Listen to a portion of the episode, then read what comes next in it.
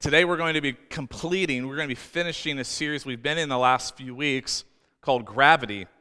Uh, just, we've been talking about overcoming the things that are holding you down. Uh, in part one of our series, Gravity, we talked about just overcoming gravity and what is this gravity that all of us are susceptible to. Um, you cannot escape gravity. Even on the moon, there is gravity. And this gravity that is all around us is the gravity of sin, the gravity of, of disparity, that we're all susceptible to it. And uh, so we, there's some things we can do to help overcome the things that want to pull us down.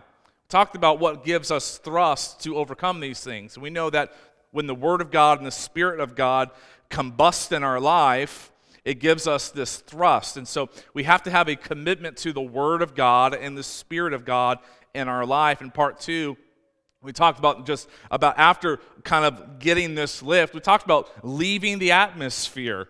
This is, this is getting the, the, the, the type of velocity that can escape from the things of this earth that hold us down. And so, so in, in that, we were talking about having a velocity that basically we can escape from the things trying to hold us down, the, uh, the things holding our potential down, the things holding our marriages down, the things holding um, uh, our, our morality down. And so, for a spacecraft to escape Earth's atmosphere, it has to reach like 25,000 miles per hour to escape Earth's atmosphere. And so you have got to get some kind of velocity in your life, some momentum. You can't just like pop in and out of church periodically and think you're going to get get and you're going to get that great escape and the freedom you need from the things holding you down. You got to get some velocity. You got to run hard. You got to have some grit to escape these things. And last week we talked about after escaping the atmosphere and getting that lift that now we ha- that there's a level of your relationship with God and we, we likened it to being in orbit, that we can stay in this higher relationship with God. There is still gravity up there, there's still gravity at the International Space Station, but gravity is far less. And there is a relationship, there is a level of your relationship with God where the things that, that used to hold you down, they don't have a grip on you any longer. Like, like, man, I used to get so bound up by anger and jealousy and rage and lust and, and unforgiveness. I, that used to be me. But I escaped with great velocity and running this race with God that now I'm in a relationship with God where I look back and say, yeah, that used to be me, but it's not me. That doesn't have a hold on me. But even so, there is still gravity, even in orbit. And so, what we talked about last week is that if you sit, that gravity is always the greatest when we are sitting still. And, uh, and so, to remain in orbit, you have to remain at a velocity of 17,800 miles per hour to remain in orbit. If not, gravity begins to slowly pull things down towards Earth. So these are the kinds of things we talked about, and, and, to, and to stay in orbit. In other words, to stay in a thriving relationship with God First, we talked about that you had to, we need to rejoice in the gospel. We have to have some joy about our salvation, some gratitude to remember what God saved us from. We mentioned that worship helps keep us in orbit. Come on, didn't you feel like you were in orbit just a moment ago? Couldn't you feel the velocity in your life as we worship together? So don't let gravity pull your hands down. Come on, lift our hands in worship. Let's be active participants in a life of worship. We also talked about how the Holy Spirit will keep you powered to remain in orbit. And, and that finding a faithful friend brings encouragement. And if you remember encouragement, the word the prefix in means into, and the suffix ment means out of. Did you know that you can have the kind of friend that puts so much courage in you that courage comes out of you? You need an encouraging friend. And then we need to have some thrust. We need to have stuff that's coming out of our lives. And so serving, giving, loving. And this is what gives us thrust. And as we burn the fuel, God keeps filling us up. So this is kind of where we've been on this on this series called Gravity. If you've missed any parts of this, uh, you can always catch up online, newlifeforkokomo.org. All of our messages are archived online there. You can find my notes online on the website, all of that good stuff. Today, we're going to complete this series and talk about muscle atrophy. muscle atrophy. Muscle atrophy is uh, essentially it is the wasting away of muscle mass. Um, it can be caused by the disuse of muscles. If you don't use your muscles, you lose your muscles. And um, so, what happens when an astronaut is orbiting in outer space, because their body doesn't have the natural level of gravity it's used to on Earth, their muscles don't work as hard to even, like, even right now, you sitting in that chair, you're fighting gravity to sit up. And, uh, and so, when your body is free of that level of pull, uh, muscles aren't working as hard and they be, astronauts can experience muscle atrophy. Their muscles will deteriorate and become weaker. So, what they have to do in outer space is every single day they have to exercise at, while they're in space.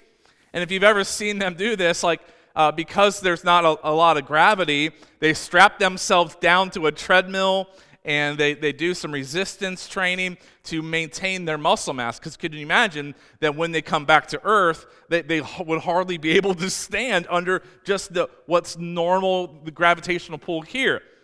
So mus- muscle atrophy takes place when you have not used your muscles enough. And maybe some of you have experienced a little bit of this, maybe after a, an, an, injury or you, you had a cast or you were on crutches for a while.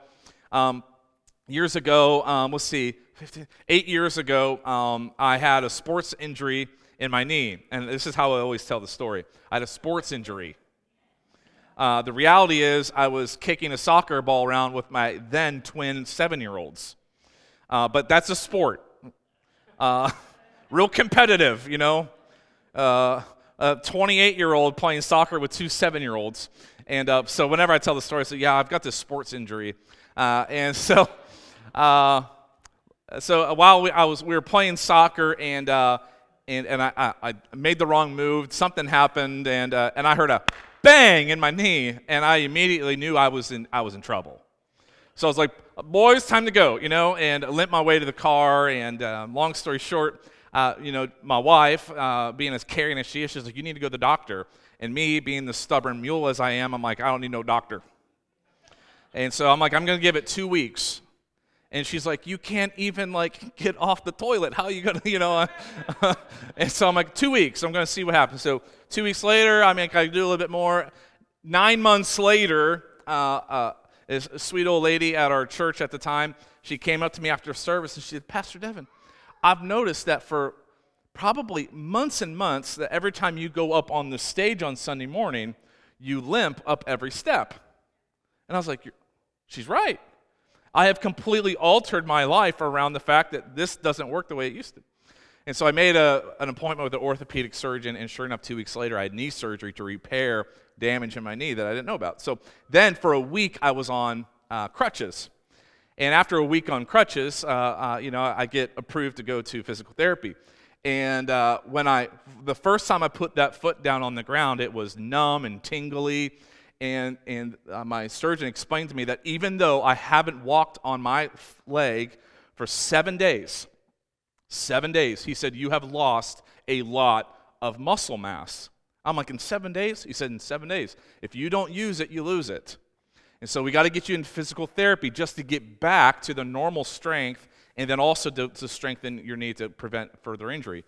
And, and sure enough, man, like seven days of not walking on my leg, um, I, I, had vi- I, I was blown away by the little strength that I had in my leg. Yet there's Christians today that sit in rows of churches all around the world on a weekly basis, and there are muscles that they haven't flexed in a really long time. And there is a muscle atrophy that we experience as believers because we, we don't use the stuff we've got. We get too comfortable. We're in orbit. We don't have the resistance of, of the things that we used to struggle with, and we're just cruising through life. We're just cruising in the Christian world. And, but the reality is, muscle atrophy is setting in. And I want to talk about some of these things where muscle atrophy uh, sets in to our own lives.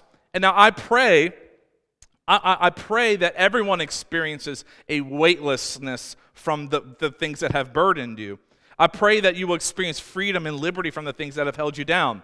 I pray that all of us will enter into this higher relationship with God. I hope you connect with God. I hope to see your habits of your life change. I hope to see that you change the environments in which you live and, and, and entertain, and, and maybe even change the friends that you have or influences in your life that keep pulling you down. And I pray that you will never be pulled down again. But if you isolate yourself into just this perfect gravity free zone for too long and stay in what I call the church bubble, you will be disoriented from the real world and real hurting people that they that need Jesus the most.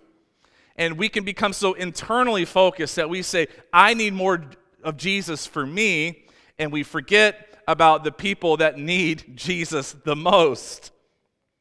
And so, Revelation 2 3, it says, You have uh, preserve, uh, persevered and have endured hardships for my name and have not grown weary. In other words, we, got we do have to have some interaction with some gravity, some, some in, to build endurance from time to time. In the second two, in the next two verses say this, Yet I hold this against you. This is a letter to the church at Ephesus in the book of Revelation. It, it, beforehand, it praised them for a lot of things. But then it says this Yet I hold this against you. You have forsaken the love that you had at first. Consider how far you have fallen. Repent and do the things you did at first. I love the zeal and tenacity of a new believer. When somebody escapes from darkness to light, from the miry clay and their feet are on the rock, from death to life, they're, they're, when that switch clicks and they have given their life to Jesus, they have such zeal. They're like, all my friends need this Jesus. I'm going to go change my entire workplace. I've watched where young people, students, when they get saved, they're like, I'm going to go win my entire campus for Christ. And I'm like, you go. You go. You run hard. Let's do this. And over time, what happens? We begin to experience a little bit of muscle atrophy in that zeal. Think about when you were first saved. Did you have that kind of zeal? I mean, I, I, remember when, when the Lord completely transformed my life and faith became my own. Man, I church six days a week. I would serve to set up and tear down and to clean. I'd serve in the nursery. I'd work with kids. I was on the worship team. I'd sing. I would do all these crazy things because I was in love with God. I was transformed by his power. I had first love. Oh, you remember first love. You remember the love you first had when you met your spouse. You remember the first love you had when you first met your child when they were born. What happens? Atrophy can set in. You have forsaken the love you had at first. Consider how far you have fallen. Repent and what? Do the things you did at first. So, the first thing I want to talk about is the atrophy of your testimony. The atrophy of your testimony. Do not forget the heights from which you have fallen. Do not forget. This was the greatest problem of the Israelites when they were wandering in the desert they continue to time and time again forget what God had done in their lives. Like, how do you forget that God split the Red Sea and you crossed on dry ground? How do you forget that? How do you forget a pillar of fire by, by night and a pillar of smoke by day? How do you forget fresh manna on the ground every morning? But, but the scripture tells us, you can read in Psalm 106, and really maps it all out of how time and time they would forget, and then they'd fall into idolatry, they'd fall into immorality, all of these things because they did one thing they forgot. They forgot their testimony. They had a testimony of how God rescued them from 400 years of slavery, 10 plagues, the, the, uh, God split the Red Sea, and they would forget these things. They forgot their story and would fall into sin. Don't let atrophy of your testimony cause you to forget the heights from which you have fallen. Don't forget the dark pit that God found you in when He rescued you. Don't forget. Revelation 12 11 says, And they overcame by the blood of the Lamb and the word of their testimony. You have a testimony. And it's important not to forget your story. Uh, uh, even if your story is, is dark and you don't want to go back there and you don't want to relive that, it's important to remember what God saved you from. It's important that you tell your story and your testimony. If you're like, I don't think I have a testimony, you have a testimony. This is your testimony. Your testimony is your life before Christ, how you came to Christ, and life after Christ. And so it's, I, I encourage you to, to this week, really think about your testimony. Think about your life before Christ. Think about how you came to Christ. And think about your life after Christ. And, and then begin to put together that story. And I encourage you that, to pray that God would give you opportunity to share your story with somebody. Your story will compel other people. Because some people will see themselves in your story. Well, you know, before, you see, my life at rock bottom looked like this I was lost, I was alone, I had these horrible habits. And then I found Christ because someone shared this with me or because I walked into a church service and some I had a dream at night, whatever your story is. And then after Christ, let me tell you all that God has done for me. That's inspiring. You see, you see, that is overcoming by the blood of the Lamb and the word of our testimony. So I want to encourage you to tell your story. Tell your story. Maybe in your life group this week, like share your story with somebody. Maybe, maybe sometime uh, with a family member, tell your story. There's power in your testimony because it helps you remember, but also it's powerful for witness. So don't let atrophy set into your testimony. Remember the heights from which we have fallen. Tell your story. Life before Christ, how you found Christ, life after Christ. Tell your story. Atrophy of your testimony. And also, what happens over time, the more that we have, maybe we have escaped these things that hold us down, and we're in this beautiful relationship with God, and we're experiencing kind of this weightlessness and freedom. Uh, but then, what happens over time in the Christian walk is atrophy of your witness. Atrophy of your witness. That we no longer have this burden in our heart for lost people. We just like showing up and worshiping and getting in our groups and serving and feeling good and, and, and raising our families and having strong marriages. And all of these things are great, but we can't lose the burden that our heart be broken for lost people. Because the, the, my, my fear is that over time, the more that we are internally focused on our relationship with God, and you should be, we forget that heaven and hell are still a reality, and there are people in this world that are dying and struggling and addicted, and they're lonely, and they need Jesus. We did not get saved just to sit around in this church and wait for God to call us home. It, we did not get our ticket to heaven, put it in our pocket, and just wait till they call our boarding zone. We were saved to serve. We were saved and became a part of an army. We were saved, and now we are actively to be involved in the mission of God in this world. And this is the mission of God to seek and to save all that are lost. How is God going to seek and save those that are lost? His church. That's not this structure. That's not this. It's you and it's me. Don't allow atrophy to set into your witness. Because heaven and hell are a reality.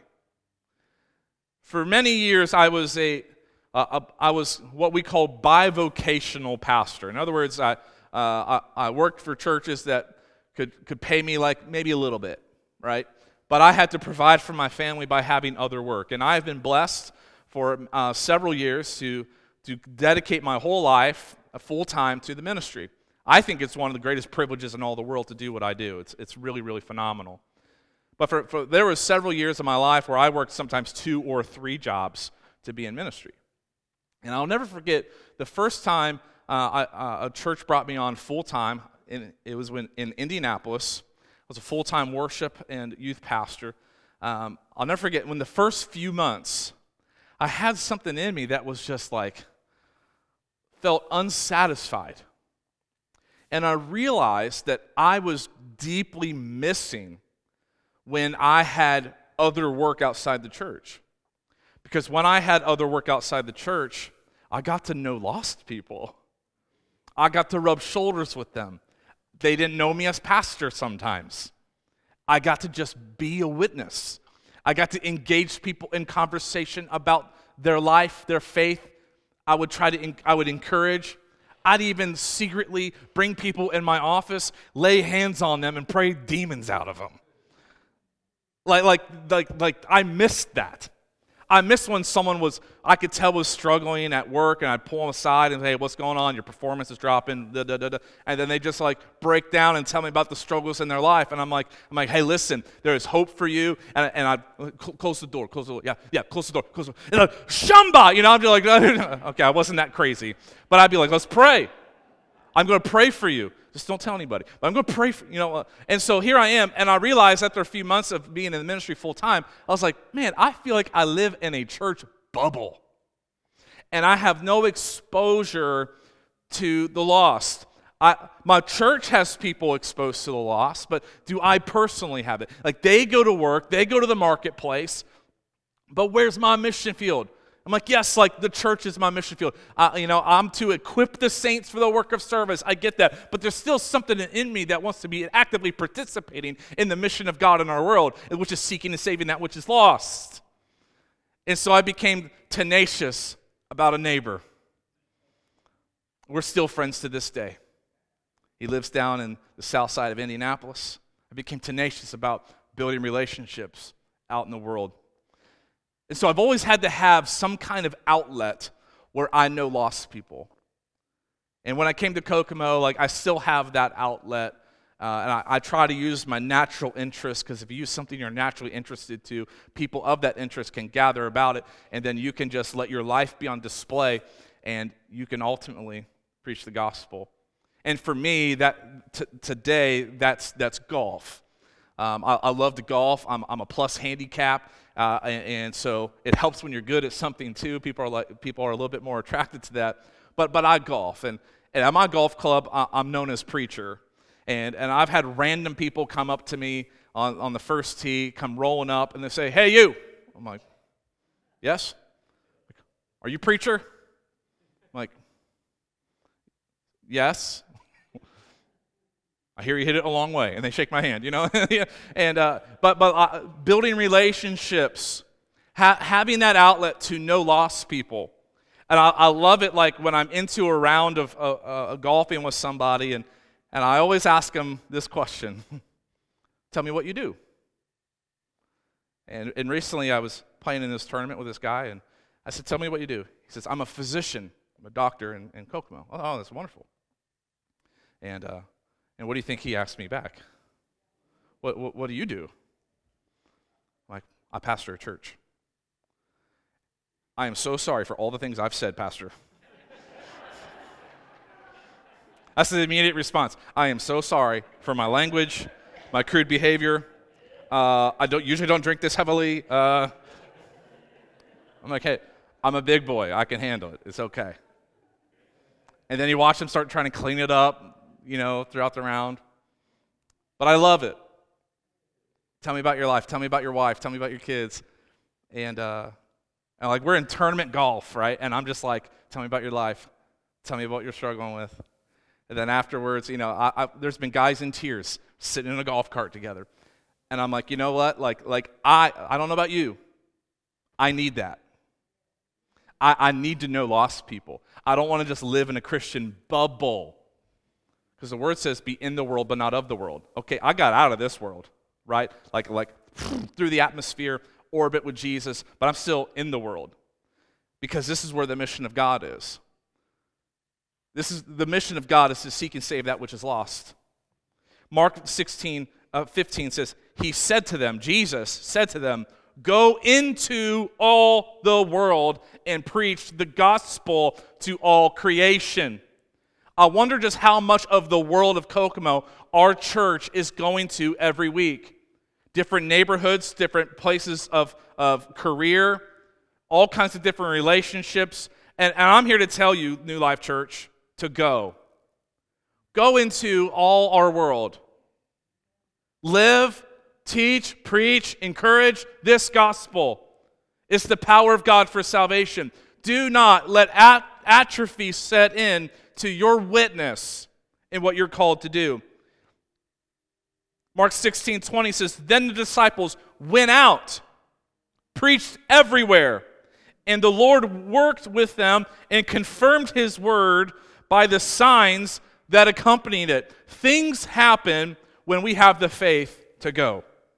Because Acts 1 8, it says, But you will receive power when the Holy Spirit comes on you, and you will be my Pentecostal people. It's not what it says. It says, You will be my witnesses in Jerusalem and in Judea and Samaria and to the ends of the earth. There's still more earth to get to. So here's, the, here's my question to you, New Life. Who are you actively reaching? I think if we all really took a moment to pray about this and say, Lord, put one person in my heart that I can actively begin to pursue. Now, don't go scare them. Just go pay relational rent. How can you build that relationship? With my neighbor, it started with when I took my garbage cans up, I take his up. When I, when I knew he was going to be away, I say, I'll mow your grass. It started when I would mow his grass and he wouldn't even ask. And I mow it better than him anyway, so it made the whole neighborhood look better. How can you serve? You see, Jesus says, I didn't come to be served, but to serve. So if you, if you, if you, God, who am I actively reaching? Okay, now how can I serve them? If you pay enough relational rent, then you'll, you'll earn the ability to speak into their life. Say, no, tell me what's going on. That sounds, that sounds hard. Can, do you mind if I pray about that? Actually, I would appreciate you pray about that. Then this is what you do. Well, let's pray right now. You're like, I thought you'd go home, kneel at your bed before you go to sleep tonight and pray for it. No, let's pray right now. And do it with authenticity and relationship. Don't, don't be, ah, don't be, don't be TV Pentecostal preacher on them. Be, be like Jesus with them. Be relational. Be authentic with them. Yeah, uh, yeah.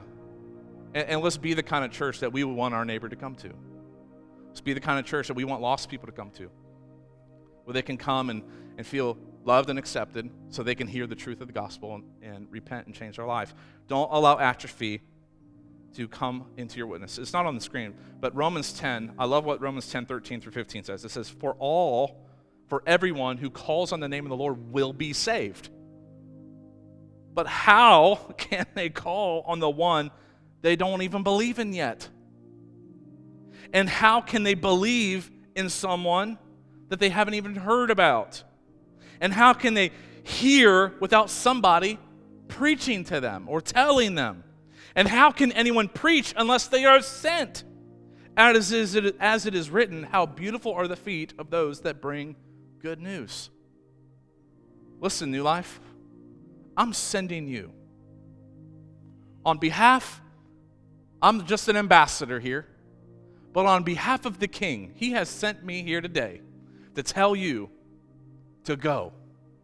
To tell you to go to the marketplaces, to your neighborhood, into your family, to your friends, and be carriers of this gospel. Because how can they believe if they don't know?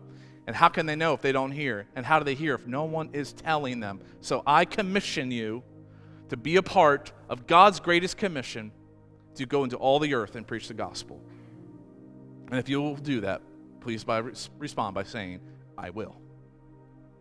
Okay, some of you will. That's good. It's progress. So, atrophy of your testimony, don't forget where you come from. Atrophy of your witness, don't forget what we're called to, be a part of the mission of God in the world. And, and third is atrophy of grace. Atrophy of grace surprises me. This is what surprises me about some, some uh, you know, like I've, been, I've seen a lot of Christian people in my life. What surprises me is how every single believer got into the kingdom of God by grace and then how some want others to come in by works. And I'm like, whoa, hold up. You got in by grace, but you want to judge and make them come in by works? It's not how this works. Atrophy of grace. Atrophy of grace is sometimes that the longer we have been isolated in the church bubble, in the Christian world, isolated ourselves from lost people, that we can lose grace for the lost. It, it, it looks like becoming uncomfortable around people that are acting like the sinners that they are. It's like we become uncomfortable when we encounter sin. It's like when we're out in the world and maybe we're, we're standing in line somewhere for some kind of service and the person in front of us is acting like a sinner. And we quickly judge them. Oh, can't believe don't allow the atrophy of grace into your life that we don't lose the compassion we have for people that are lost. And lost people will act lost. Don't, don't lose the atrophy of grace that there will be people that walk into our church that live a lifestyle that you do not agree with. And a lifestyle that, we, that, that scripturally we stand on what the scripture says but do not lose the compassion that those are they still are bearers of the image of God. And Jesus came he bore stripes on his back nails in his hands in order to rescue them from that. Don't don't don't have atrophy of grace. Let, let's let's have broken hearts for lost people. And, and, so so uh, atrophy of grace is being quick to judge those on the outside and we lose compassion for those that need Christ the most. Luke 6:31 says do to others as you would have them do unto you. Don't, don't, don't lose that. Don't even lose that amongst each other in Christian community. Don't, don't lose that essential piece of following Jesus, this, the atrophy of grace. Treat others how you want them to treat you. If you love those who love you, and uh, so what? it, it says, if you love those who love you, what credit is that to you? Even sinners love those who love them. That's easy. If you do good to those who do good to you, so what? Even sinners do that.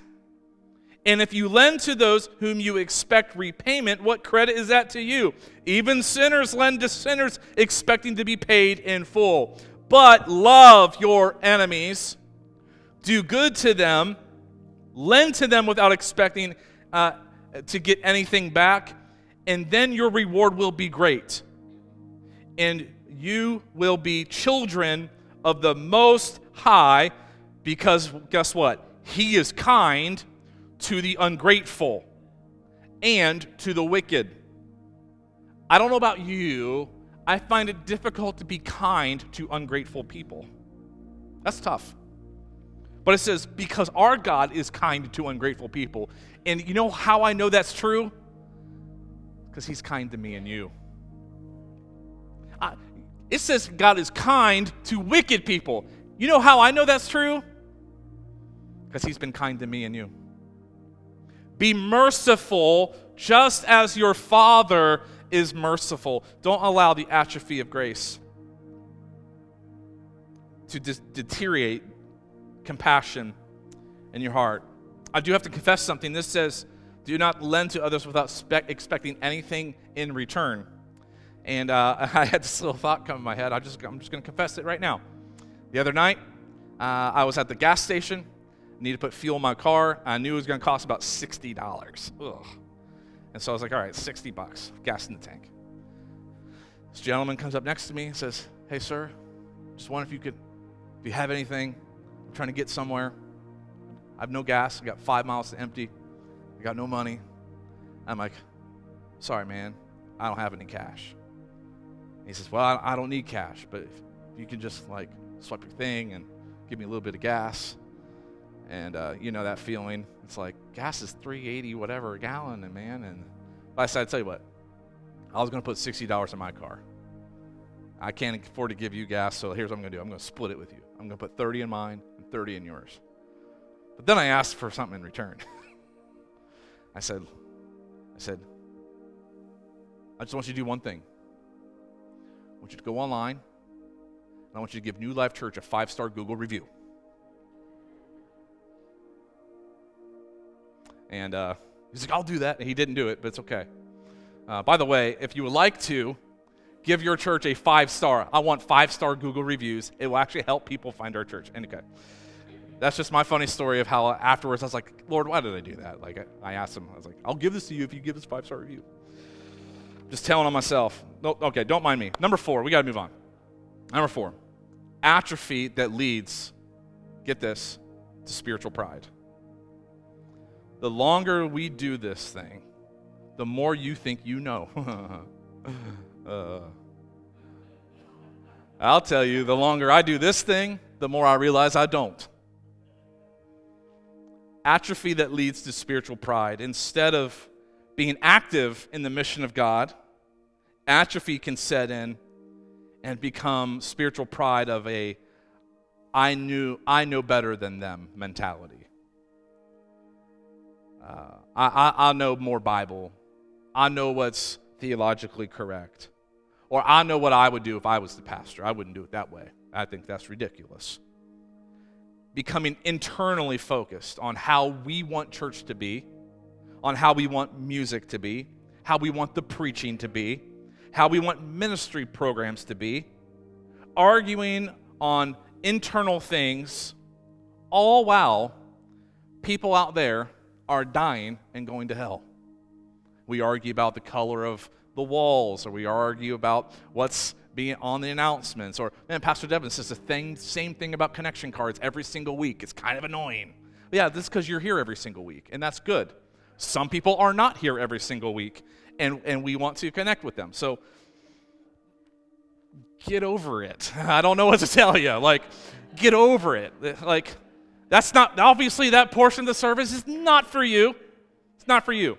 But when you were here for the very first time and you filled out that Connect card, you know why? Because I said the same thing to you then, okay?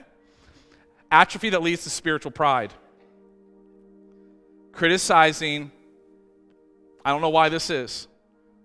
For, some, that remain in spiritual Im- immaturity, the longer they remain in the spiritual immaturity and in the Christian bubble, they become highly critical of other Christians, specifically Christian leaders, specifically Christian pastors, and extremely, extremely critical. So, this is the atrophy that leads to spiritual pride. And ultimately, the longer we remain in this thing, if we don't, if we don't try to uh, really uh, analyze ourselves and keep ourselves accountable, it, it leads to this spiritual pride where we become consumers of Christianity and not active in the mission. And I'm talking about when we want church a certain way. I want church a certain way uh, because we live in a very consumer driven culture. Listen, I'm not here to sell you a product. I'm not, gonna, I'm not trying to make New Life Church better than the church down the street so that you come here. That's, that's not, I'm not interested in that. I'm interested in the gospel that is the power of God for salvation. I believe in excellence. I believe that we want to serve you the best we can. But at the end of the day, this church doesn't function because of a staff of people that serve you. This church functions because we as a church take up the mantle of the mission of God and we carry it together. And we serve. We're active participants. So don't allow atrophy of spiritual pride to set in where you become a Christianity consumer. I want it this way. I want this flavor. I want this style. Mm. Don't let that atrophy to set in. But can we agree on purpose, on mission, to love God, love people, love sharing God with people? And if we can agree on that, and if we can be unified in that, oh, devil, you are in some trouble. Because there is a church that is more than consumer things. There is a church committed to a mission to seek and save everything that is lost. And we won't be divided on frivolous internal things. The more we become internally focused, the church plateaus every single time. The church plateaus. But if we remain externally focused, we get outside the Christian bubble, we, we don't allow atrophy to set in, we can change our world. Matthew chapter 7, verse 1, speaking of this atrophy that leads to spiritual pride, do not judge, or you'll be judged. For in the same way you judge others, you will be judged. And with the measure you used, it will be measured back to you. Many pastors will use this scripture to talk about giving. The measure you use will be measured back to you. And, and I believe that God will bless you for your generosity, but that is not what this is talking about. This is talking about judging others. Okay? So it will be measured back to you in that way. Why do you look at a speck of sawdust in your brother's eye and pay no attention to the plank in your own? How can you say to your brother, hey, let me take that speck out of your eye when, at, when all the time there is a plank in your own eye, you hypocrite? First, take the plank out of your own eye, and then you will see clearly to remove the speck from your brother's eye. I love how uh, the Message Bible puts it. The Message Bible is a paraphrase Bible, it's not a translation. But this is how the Message Bible puts that same verse. It says, Don't pick on people. Don't pick on people. Don't jump on their failures, criticize their faults Unless, of course, you want the same treatment. That, that critical spirit has a way of boomeranging. It comes back to you, doesn't it? It's easy to see a smudge on your neighbor's face and be oblivious of the ugly sneer on your own. Do you have the nerve to say, Let me wash your face for you, when your own face is distorted by contempt.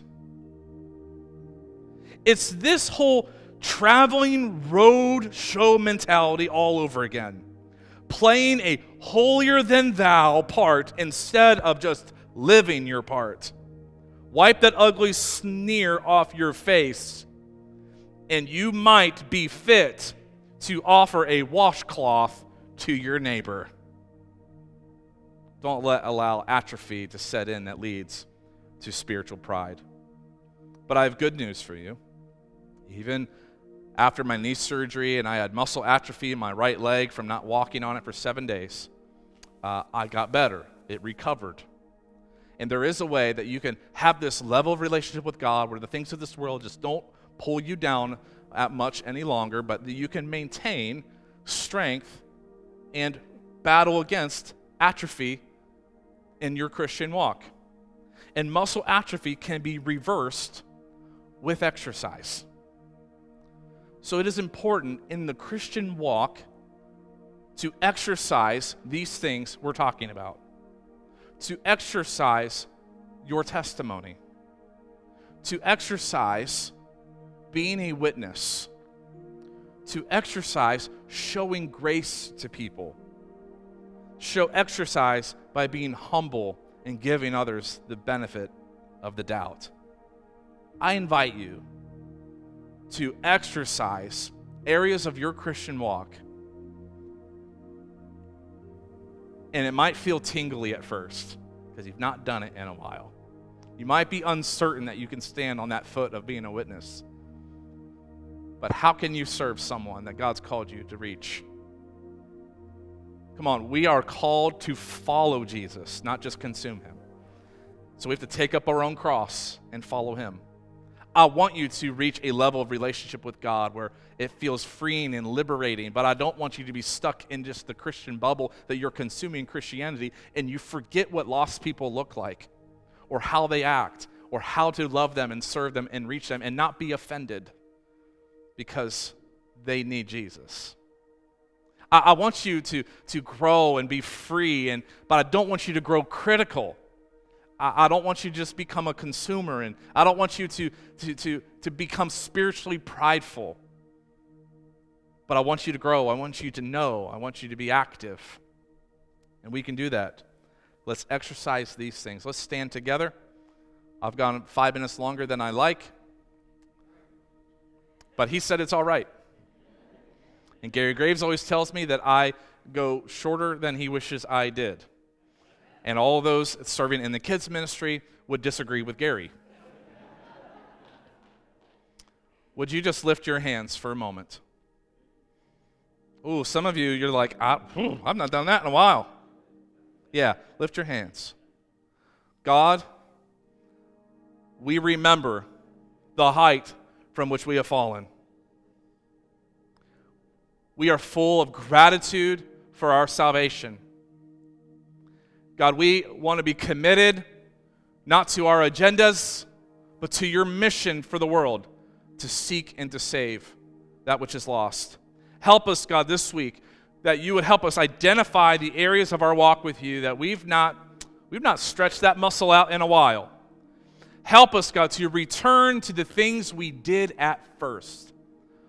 Some of us used to be more devoted to your scripture on a daily basis because we were hungry for it. Stir up that hunger again. Some of us used to lift our hands and sing loud and worship because of that, just that remembrance of what you've done. Lord, help us to remember that causes us to worship again. Some of us used to keep a list of people we were praying for that need you.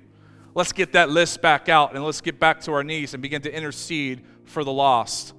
Some of us used to serve a neighbor just to, to try to be a light into their world and pay relational rent. Lord, Lord, would you put someone in our path that we can serve with the love and grace of God again?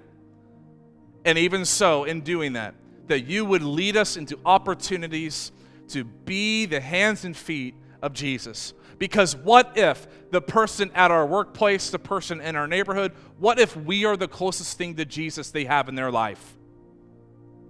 And we're not being the reflection you've called us to be. Don't, Lord, we don't want atrophy to set into our witness, our mission, our call. Lord, help those of us, Lord, that sometimes we get a little bit of spiritual pride and we think we know what we're doing. I have no idea what I'm doing. But God, may we crawl up on your lap, hear your heartbeat, and go do what we heard. We pray in Jesus' mighty name. Amen. Are your shoulders tired? Mine are a little tired. Need to do that a little bit more often. Well, God bless you and keep you. May his face shine upon you. We'll see you in groups, if not before. I pray you have a great, great week. Love you.